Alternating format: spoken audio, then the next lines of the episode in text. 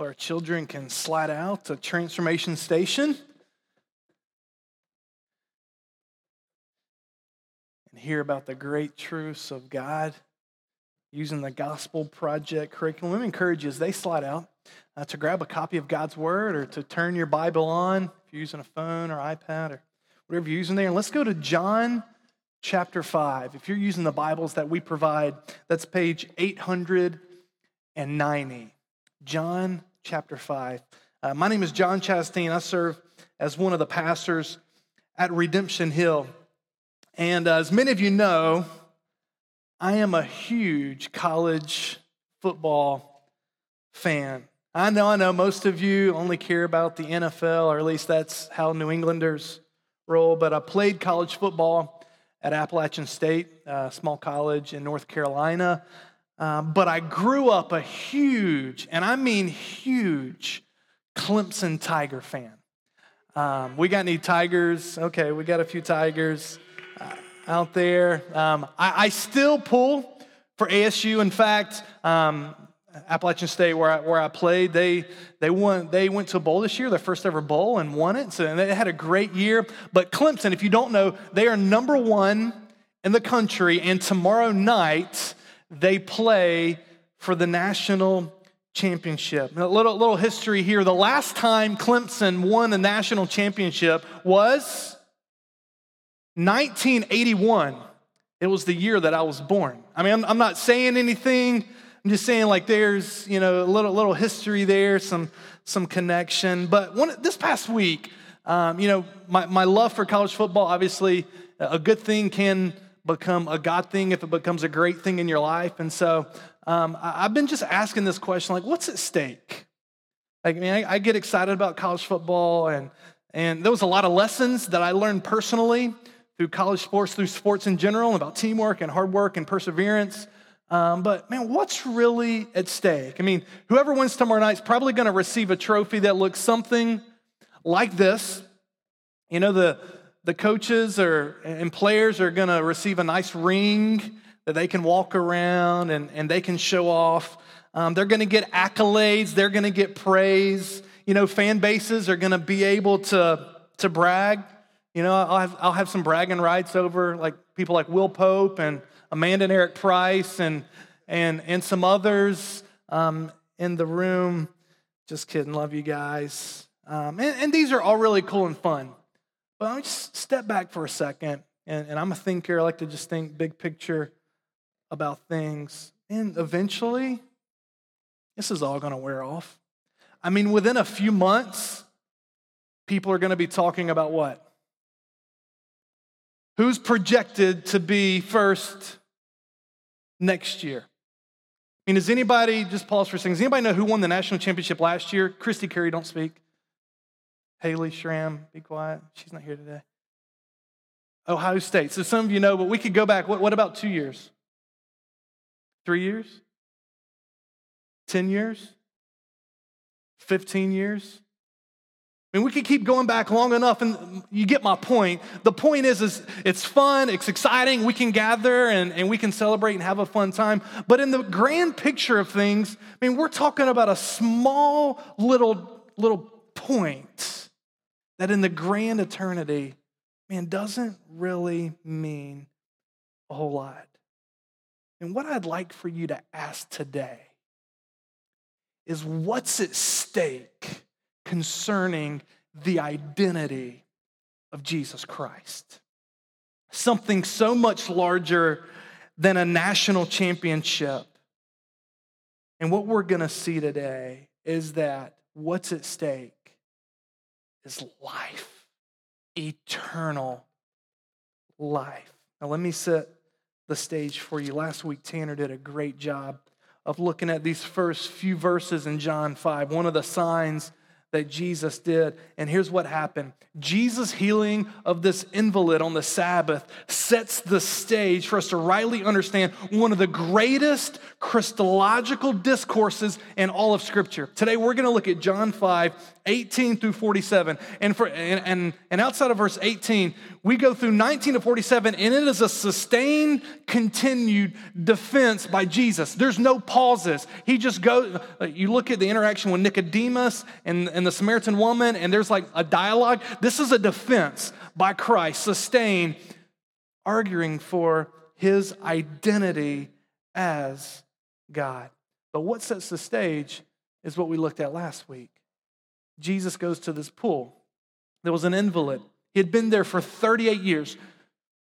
Just pause and think about that for a second. In 38 years. And Jesus says, Stand, take up your bed, and walk. Man, I know like we quickly just skim over that, but just let that sink in for a second. 38 years, and all Jesus does is he says, Stand up. He speaks with his powerful words, and this man is completely healed. It says, At once he stood and he was healed. But right after that, John gives us a parenthetical comment, and he says this Now that day was the Sabbath. Uh oh. Here's the problem. According to the Jewish rulers, it wasn't lawful for this man to take up his bed because they had created a law that forbade, forbade people to move an object on the Sabbath. Now, just to be clear, there's no biblical scriptural command concerning this. It was solely a law of the Jews. So, what's happened is Jesus is accused not of breaking the Sabbath himself, but of enticing someone else to break the Sabbath to sin by issuing a command that would have caused that person to break the law. I mean, just to be clear, Jesus' command of the man to rise and walk was not in conflict with Scripture, but the Jewish tradition. So, according to the Pharisees, Jesus is a lawbreaker. And it's Jesus' response to the Pharisees when he's accused of breaking the Sabbath that prepares the way for this awesome Christological defense that we're going to explore today. And this is what he says in verse 17. Just reviewing from last week. Jesus said, But Jesus answered them, My Father is working until now, and I am working. On the surface, this doesn't seem all that alarming. But implied here, there is a killer truth. Jesus is claiming to be God. Look at verse 18. It, John tells us this. This was why the Jews were seeking all the more to kill him. This is the first instance in the Gospel of John that we have reference to to the Jewish rulers not just persecuting Jesus, but now it says they're seeking to kill him. Because not only was he breaking the Sabbath, according to their tradition, but he was even calling God his own father, making himself equal with God. And why did this so tick off the Pharisees? The consensus among the Jews was that God did work constantly, even on the Sabbath, but he's not guilty of breaking the Sabbath because the whole earth is his domain. So it's cool. God can work on the Sabbath, and he's not guilty of breaking the Sabbath. But what Jesus does is places his own Sabbath working activity on the same level as God. In essence, this is what Jesus says if God is above the Sabbath, so am I. And the only way this can be true is if the same factors applied to God also apply to Jesus. He's either above the law, like God, or the entire universe is his like God. And the implications of Jesus' statement were extremely clear to the Pharisees. What do they say? He was even calling God his own father, making himself equal with God. Jesus posed a threat to their monotheistic belief in one God. In fact, this charge of blasphemy is what ends up taking Jesus to the cross. Now, we all know Jesus came to lay down his life. But as we look at the charges that condemned him, it was the charge of blasphemy. He was making himself equal with God. Thus, Jesus' explanation of his own work on the Sabbath was even more offensive than his efforts to heal on the Sabbath. And as a result, the controversy of the Sabbath actually takes a back seat. As we're going to look in these verses today, we don't really see much about the Sabbath. What we see is a defense answering this question Who is Jesus? And here's the irony according to the Pharisees, Jesus is guilty as charged because he claims to be equal with God. And yet, as we will see, he is completely innocent. So, what follows in verses 19 through 47 is an uninterrupted defense by Jesus of his divinity and equality with God. But before we jump in, let's just step back. And this is a question I'm going to ask us throughout the sermon today. So what? What's at stake? Why does it matter? What's the big deal if Jesus is God? Now, as we, to answer that question, just show you the breakdown of where we're headed today, we have two sections. Verses 19 through 30, Jesus is going to give his own self testimony to claims of divinity and equality with God. And then the second section in verses 31 through 47, Jesus is not going to give a self witness, he's going to point to the witness of others that affirm his divinity and equality with God. And so I just want to give you a foretaste of what they're going to argue. Let's look at a few of these verses. Look at verse 21. For as the Father raises the dead and gives them life, so also the Son gives life to whom he will. Verse 24 Truly, truly, I say to you, whoever hears my word and believes him who sent me has eternal life. He does not come into judgment, but has passed from death to life. Look at verse 26. For as the Father has life in himself, so he has granted the Son also to have life in himself. And then look at verses 39 and 40. You search the scriptures because you think that it is in them you have eternal life, and it is they that bear witness about me, yet you refuse to come to me that you may have life. Here's the point of this whole text is that we should hear and believe the truth about Jesus and experience eternal life in him now. The reason this matters and what's at stake is life. Now, I know, I mean, I don't know everybody is seated out here, but my guess is that, man, I know we've got some members of Redemption Hill, we've got some regular attenders, but man, my guess is there's probably somebody out here even today that's like, man, I'm exploring this, this Jesus guy. And today is a great day to just sit in and listen. And what I want you to just see is that, man, there's a lot at stake. And it's not just an argument, a theological argument, it's, it's an argument that, that matters to your life. Because what's being argued here is that if this is true, well, then to truly experience life now and forever is only found in Jesus. And so if you miss this, you miss life. So, if you want to experience true life now and forevermore, then first of all, looking at this first section, you must hear and believe the testimony of Jesus. I'm going to start reading in verse 19. We're going to go through verse 30. So Jesus said to them, Truly, truly, I say to you, the Son can do nothing of his own accord but only what he sees the Father doing. For whatever the Father does, the Son does likewise. For the Father loves the Son and shows him all that he himself is doing. And greater works than these will he show him, so that you may marvel.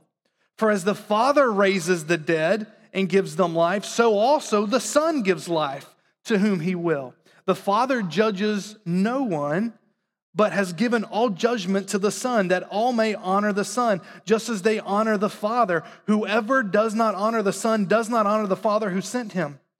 Truly, truly, I say to you, whoever hears my word and believes him who has sent me has eternal life. He does not come into judgment, but has passed from death to life. Truly, truly, I say to you, an hour is coming and is now here when the dead will hear the voice of the Son of God, and those who hear will live.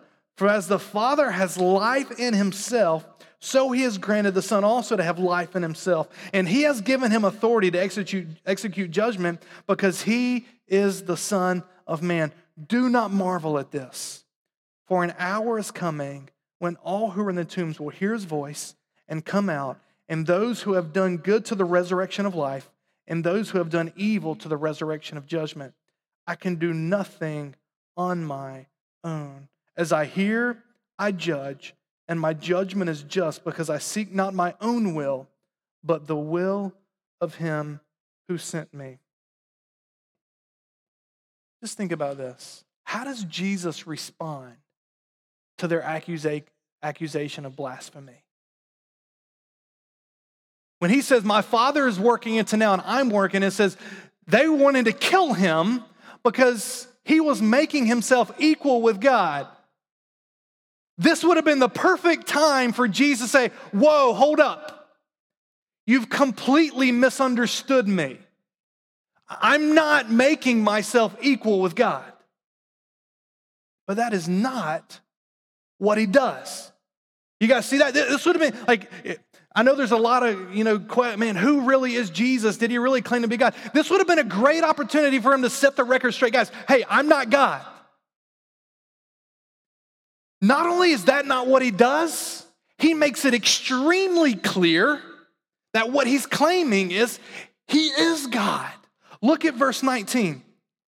So Jesus said to them, Truly, truly, I say to you, the Son can do nothing of his own accord, but only what he sees the Father doing.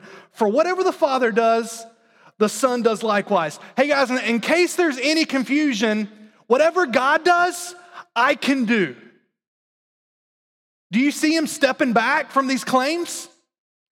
No, I see that he's raising it and clarifying it. Hey, in case there's any confusion, I, if God can do it, I can do it. And this sets the trajectory of this Christological defense by Christ. And what we're going to see here is we're going to see five things that Jesus claims to show his equality and divinity as God. The first one is this Jesus does everything that God does.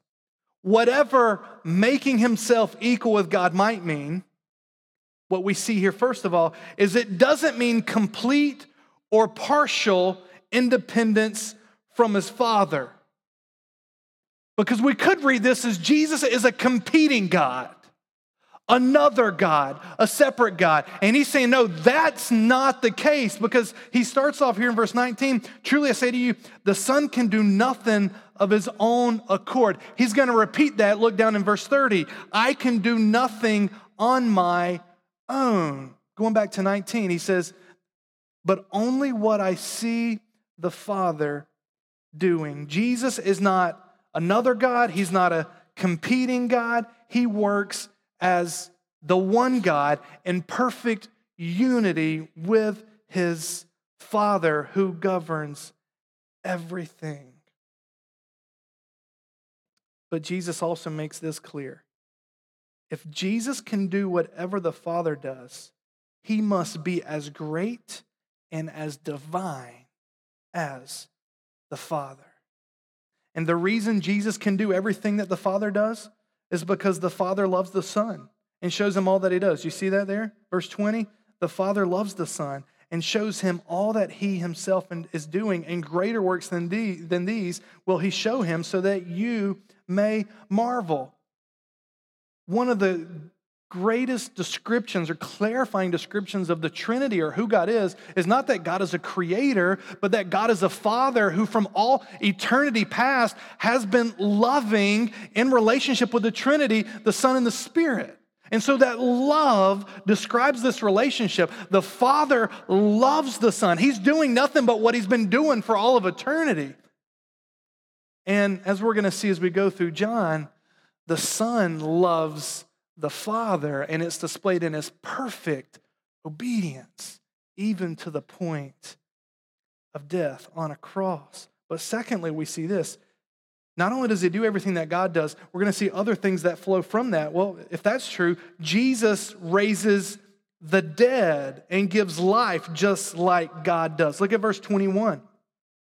For as the Father raises the dead and gives them life, so also the Son gives life to whom he will. We see this again in verse 24. Those who hear my word have eternal life. Look at verse 25. An hour's coming. The dead will hear the voice of the Son of God, and those who hear will live. Verse 26 For the Father has life in himself. He's granted to the Son that he would have life in himself. And then verse 29 Those who hear his voice come out, and they come to the resurrection of life. Jesus here is not presenting himself as just a mere instrument of God. Jesus says, as God has life in himself, and as we looked at a few weeks ago, God, we see in the Old Testament, is the fountain of life. Jesus says, I have life in myself. And he gives it to whomever he wills. This is a divine attribute. As we think about this life that Jesus offers and this resurrection that he has power to do, we see it in two parts. First, the life that Jesus gives is accessible in part now. Verse 24 is stunning. I want you to go there. And just read it again slowly. Truly, truly, I say to you, whoever hears my word and believes him who sent me has eternal life. That word has. What is that? You know what tense that is? It's present. It's not, you will have eternal life. Whoever hears my word and believes him has present eternal life. He, and, and in case you were being curious and maybe he wasn't clear, keep reading. He does not come into judgment, but has passed from death to life. Man, here's a great reality for those who hear and believe in Jesus. Life is not just something that we anticipate one day, the promise is of life now. Does anybody experience this life now? Can I get an amen? I got an amen down here. This is the promise of the gospel. That, that we're not just waiting and enduring for something that's in the future, but even right now, we have, in a very real sense, the life that Jesus came to bring. It's so real that Jesus can say, if you've believed, you do not come to judgment. And in fact, you've already passed from death to life.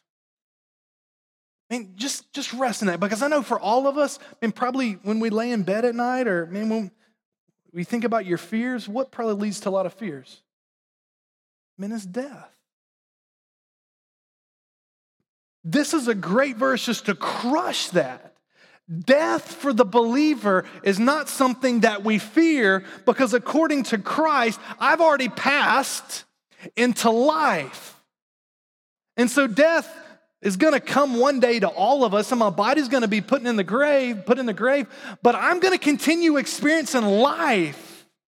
And one day the second part of this is that this resurrection life will be consummated at his return. And that's what we see in verse 25 and 29. Truly, truly, I say to you, an hour is coming, is now here, when the dead will hear the voice of the Son of God, and those who hear will live. Verse 29. And they will come out, and those who have done good to the resurrection of life. We see a foretaste of this, a picture in John chapter 11. We haven't got there yet. But the last sign Jesus is going to do is he's going to raise Lazarus from the dead as a picture that not only is he coming to heal people like the invalid for 38 years, but he's coming and to conquer death and bring resurrection life. And his own resurrection fulfills that. So, I mean, just let me get your eyes here real quick. Don't let you look at your scripture. Why don't you just let this truth sink in? If you are in Christ, Romans 8 1 is true. There is therefore now no condemnation for those who are in Christ. It's none. For, for, for the believer, it's if, as if the judgment has already happened. And I've passed through and I've been acquitted. And the guilty sentence was put on Christ when he died, and I have been given life. So, so in, in one very real sense, I don't walk around as a believer in, in guilt or in shame or in fear. I walk around in Christ. It is who I am. He is a good, good Father, and He loves me, and He has justified me through faith in Christ. Guys, this is good news. This is, this is at the heart of what it means to live the gospel centered life. Is that we live not trying every day to earn the favor of God, but because the Father has already declared, you're not guilty. You've passed into life. Enjoy life in me. The third truth we see here is that Jesus judges with the judgment of God. Verse 22 The Father judges no one, but has given all judgment to the Son. Let me just pause here real quick. If we were to go through the Old Testament, we would see very clearly that who was the judge? It is God. God is the judge of all the earth. You can see that as early as Genesis 18, verse 25. What's happening here is that God has determined that this will be the direct task now for Jesus to judge. And it's not like Jesus is acting independent or separate from the Father in his judgment, because look at verse 30. I can do nothing on my own. As I hear, I judge, and my judgment is just because I seek not my own will, but who? The will of him who sent me. So Jesus' judgment is still in perfect unity with the Father, flowing from the Father's will. In verse 27, we see here one of the reasons that he's been given judgment. It says, and he's given authority to take you judgment because he is the Son of Man. Most likely, this is a reference to the Son of Man in Daniel chapter 7, 13 and 14, the Ancient of Days. But additionally, Jesus is given authority to judge because of the revelation that he has shared, primarily has been ignored and rejected. Now, let's make this clear. Jesus' primary function in coming to the earth was not judgment and condemnation. What was it? It was salvation. Go back. We just looked in John chapter 3, 16 and 17. He came not to bring condemnation, he bring that you might be saved. If you would believe in him, you would have eternal life. That is the primary, but one of the results of his coming is that not all receive him. And so judgment is inevitable. You may ask, what is his judgment based upon? We see that in verse 24. Truly, truly, I say to you, whoever hears my word and believes him who sent me has eternal life. He does not come into judgment. The judgment of Christ is going to be contingent on what you do with the word of Christ. Now, there could be some confusion here in verse 29. We're just going to spend a few seconds here before we move on. Um, because in verse 29, we see here, 28 and 29, do not marvel at this, for an hour is coming when all who, who are in the tombs will hear his voice and come out, those who have done good to the resurrection of life, and those who have done evil to the resurrection of judgment. This on the surface seems to do what? Suggest that salvation is by works. Now, when you come to a scripture like this, you've got to be careful because anytime you isolate one scripture from the rest of all of scripture, that's where most heresies have come from. And so, one of the, you know, encouragement as you read the Bible is you've got to read it as in the context of everything else in the Bible. So, what we've just seen in John 3 16, for God so loved the world that he gave his only begotten Son, that whoever believes in him should not perish, but have eternal life. What we've seen right here in verse 24 whoever hears my word and believes. We could jump ahead to chapter 6. Um,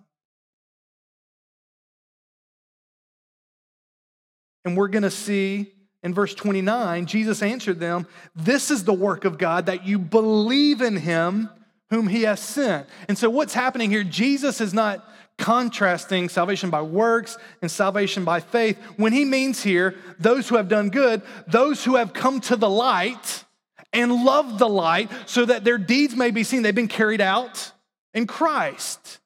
And those who have done evil are those who have rejected the light and who have loved darkness. And so, how do you you show me your faith, it's evidence in the fruit of your life. So that those who genuinely believe is going to be evidence in a life of loving the light and following Him. Fourth, Jesus is not only judging with the judgment of God, Jesus should be worshiped as God is worshiped. I don't have a ton of time to spend here, but we see in verse 23 a purpose a, that all may honor the Son just as they honor the Father. Whoever does not honor the Son does not honor the Father who sent him. Giving everything else Jesus has claimed, this claim should come as no surprise. Jesus has one with the Father not only in activity, but in honor. You guys see that? So if Jesus does everything that God does, then he should receive worship the way that God receives worship.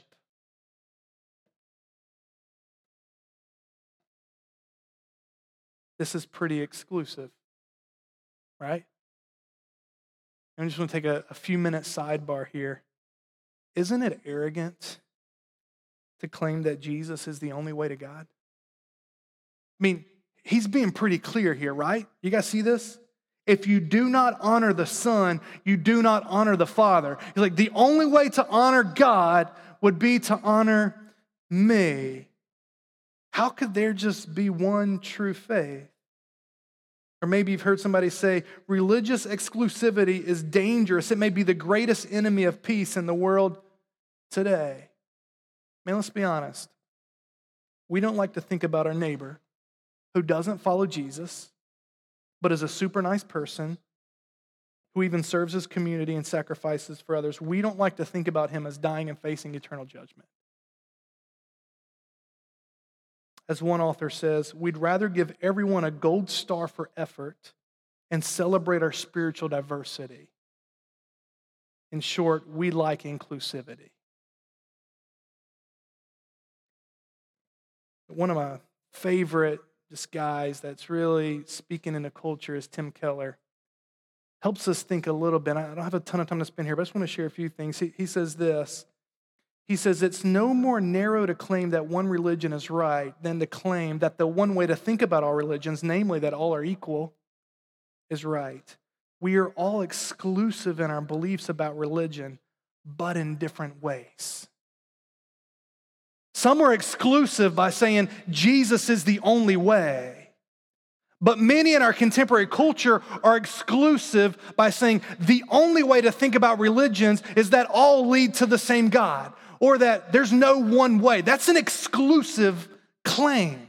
So we're, all being exclusive. We're just being exclusive in different ways. So, how should a Christian respond to the exclusivity of Christ? Uh, I've shared here a quote from Jonathan Dodson that I think, man, hits on a number of great points. He says this We tolerantly extend people the dignity of their own beliefs. We don't minimize the differences between religions. We honor them. The life of Christ produces in us true humility. You know what? Tim Keller says, I'm going to come right back to finish this quote, but he says, there is a temptation in religion to lead to superiority. And we've all got to fight that. But the gospel doesn't lead us there because the gospel reminds us that salvation is by faith, it is by grace. It is a gift. It is not something that we've earned. We have no right to boast in our Christianity or in superiority. So, as Dodson says here, the life of Christ produces in us true humility, but it also produces in us true enlightenment. We've come to grasp grace that God works his way down to us, dies for our moral and religious failures, and offers us life. If this is true, we must lovingly, humbly try to persuade others to believe in Jesus, who alone offers the wonderful promise of the way to God, the truth of God, and the life of God. Now, just, I mean, what's at stake here? If Jesus is the way to the Father, and if Jesus is the way to life, if, if those are true, how can we not be compelled to lovingly plead with people to come to find life? This is the impetus for why, as a church, gospel community mission, we want to see the gospel taken to the ends of the earth, even amongst all the religions of the world, because we really believe that people aren't going to experience life now and forevermore until they meet Jesus. We really believe that. And so, if you take anything from this quote, I think it would be this lovingly and humbly. We do not do it with arrogance, and we proceed with humility and love. Five, Jesus' word should be received as the word of God. Verse 24 Truly, truly, I say to you, whoever hears my word and believes has eternal life. Verse 28 Do not marvel at this, for an hour is coming when all who hear in the tombs will hear his voice. In the same way that Jesus' word healed the invalid by the pool, his word brings eternal life. His voice is that, is that which gives life to dry bones. In the back, background here is Ezekiel 37 in this voice, and you have the dead that are rising to life. And our response is to hear. Have any of you heard someone say, My child doesn't listen very well? Anybody heard that? What do we mean? Man, they're, just, they're not listening very well. What we mean by that is they're not doing what I'm telling them to do. They're not hearing with an attitude to obey. So when you see here in verse 24, whoever hears my word and believes, it includes obedience. That if you truly hear, to truly hear would be to follow and obey. That is our response. So, if you want to experience true life now and forevermore, you must hear and believe the testimony of Christ. Second, we're going to look at this last section and wrap up. You must hear and believe the testimony of others. At this point, Jesus points out that if the burden of evidence supporting his claims rests solely on his own testimony, it's insufficient. Look at verse 31. He says, If I alone bear witness about myself, my testimony is not true. Jesus is not saying that he has to have testimony from others, but I mean, we're the same way. If somebody's going to be taken to court, it can't just be by hearsay, right? What do you do when you go to court? You've got witnesses, right? I mean, we do this all the time. I mean, probably when when Henry goes and, and he goes and plays golf and he comes back and he's telling us, man, this great golf game that I'm just like, did anybody see it? Like, you know, can you really verify that you made the shots that, that you said you, said you made? Or, um, you, you, know, my friends that, that like to fish and they're talking about this huge fish. And like, no, I mean, I was, I was out on the boat by myself. Nobody was there to see it, but it was huge. Like, we ask for witnesses. You probably can relate to a story right now where, man, like, man, I don't believe what they're saying. Nobody saw that. Uh, Jesus, he's saying, you want further evidence. Listen to this. And this also follows the pattern of the Old Testament. Go to Deuteronomy chapter 17. It says, Nothing The, the truthfulness of someone's claims had to be established by two or three witnesses. So here are the witnesses that Jesus lists. First, John the Baptist. Verse 32 There's another who bears witness about me, and I know that the testimony that he bears about me is true. You sent to John, and he has borne witness to the truth. Not that the testimony that I receive is from man, but I say these things so that you may be saved. He was a burning and shining lamp, and you were willing to rejoice for a while in his light. And just briefly, just to look back, and we could go read the first few chapters of John, but John the Baptist says, Behold the Lamb of God. I met him a few weeks ago.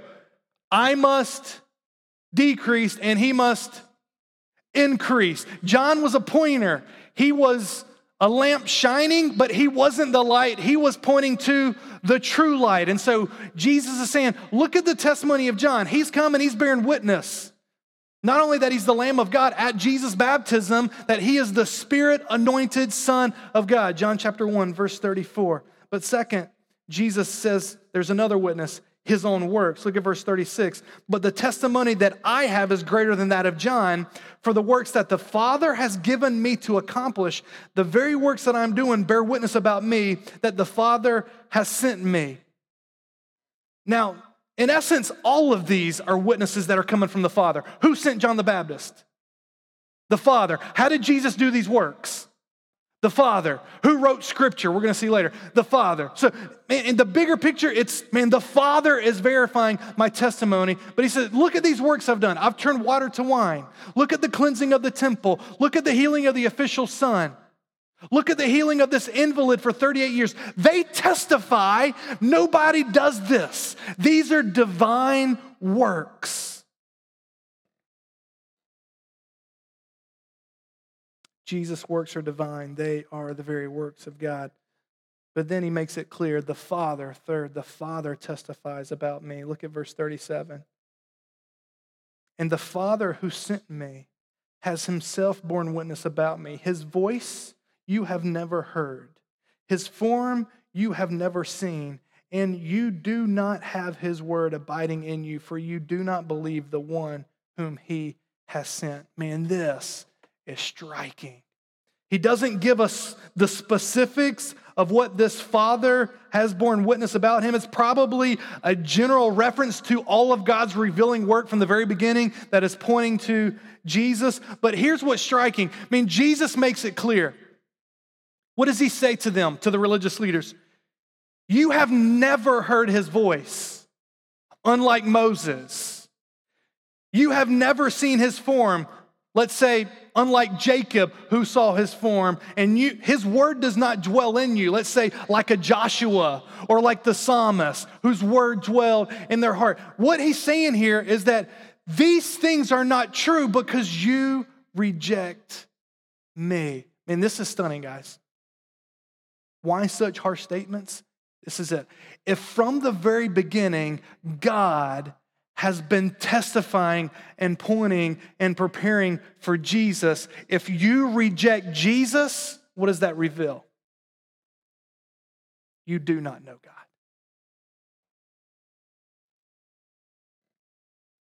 If anyone rejects Jesus, it reveals that they don't know God, for he is the very Word of God revealing the glory of God. Jesus' opponents had not truly grasped the point of all previous revelation. And we see that clear in verses 39 through 44, where the fourth testimony concerning Jesus are the scriptures. In verse 39, Jesus says, You search the scriptures because you think that in them you have eternal life, and it is they that bear witness about me, yet you refuse to come to me that you may have life. There's probably this verse and a few others that have been instrumental in forming the way I see the scriptures. I'm just want to go back because I, I hope you didn't skip over verse 39. I'm just going to read it slowly and I want you to just let this sink in. You search the scriptures. What are the scriptures? He's talking about the Old Testament here. The New Testament had not been formed yet. You search the scriptures, all they had was the Old Testament. You search the Old Testament because you think that is in them you have eternal life, and it is they. What does they refer here to? The scriptures, the Old Testament. It is they that bear witness about me. Did you get that? They bear witness about me. The purpose of the scriptures were to testify concerning Jesus Christ from the very beginning. And I don't think Jesus here is just referring to a few select verses in the Old Testament. He's referring to the trajectory of the whole Bible. It has been and has been and will forever be about Jesus. In some sense, all the stories of Scripture must in some way be connected to the story, the meta story of God's redemption found in Christ. If you don't believe me, go read Acts and go just look and say, how do they try to convince people about Jesus? What are they using? They're going to the Old Testament. Go read Paul. What is Paul arguing from? He's going back to the Old Testament to support his claims about Christ. And the past week has been fun in my house with some of the Christmas presents the kids got. One of the Christmas presents the kids got was a game called Clue. Anybody played it? So Clue's a, a mystery game, and the goal is to try to figure out who did it. Like Mustard did it with the rope in the bedroom, you know, that type of game. And so you're asking questions as it comes your turn to try to figure out. Your goal is to finally make an accusation on solving the riddle. Here's the deal Jesus is the riddle to the mystery of the Old Testament. As we come to Jesus, he's saying, all of that is about me. I am the Lamb of God. I am the temple. I am the high priest. I am the fulfillment of the Sabbath. You won't rest. Rest is found in me. The blood that was shed at the Passover, yeah, that's a picture of my blood that shed on the cross. You get it? Everything from Genesis up through Revelation is about Jesus. And if you don't read the Bible that way, Jesus says you don't get the point of the scriptures. Man, if you if this is new to you, you're like, man, I want to go back and, and start reading Genesis and Exodus in, in a way that points to Jesus. I'll give you a, a few resources. One is a, a free one and a simple one called The Story. I mean, it's basically arguing there's one story and all the scriptures. But another one on our resource table is a book called God's Big Picture, tracing the storyline in the Bible that goes from Genesis to Revelation and shows that, look, there's not a bunch of different stories competing with one another. There's one story. And for those of you that are contemplating Jesus, I want to say this I believe that this is one of the strongest arguments, one of the strongest defenses for Christianity. You explain to me how all the authors we have of the Bible and there's one consistent story. How do you explain that? And I'd love, man, if you take me up on this offer, let's just get, get together and just start reading the Old Testament together. If you like, John, man, I really don't believe you. Like, how's the Old Testament about Christ? Let's just get together and let's just start reading the Bible and take up the challenge. Say, man, what you're going to see is, man, this is this is legit. Like, the only answer is that this is the Word of God. That there was a divine hand in all of the authors leading to one story. One of the best things you can do to somebody who's contemplating following Jesus, say, take this Bible and start reading it. And just ask a certain set of questions as you read it. We like to use the seven arrows to help people read through and study the Bible. The last one, I got to wrap up here. The last testimony is Moses.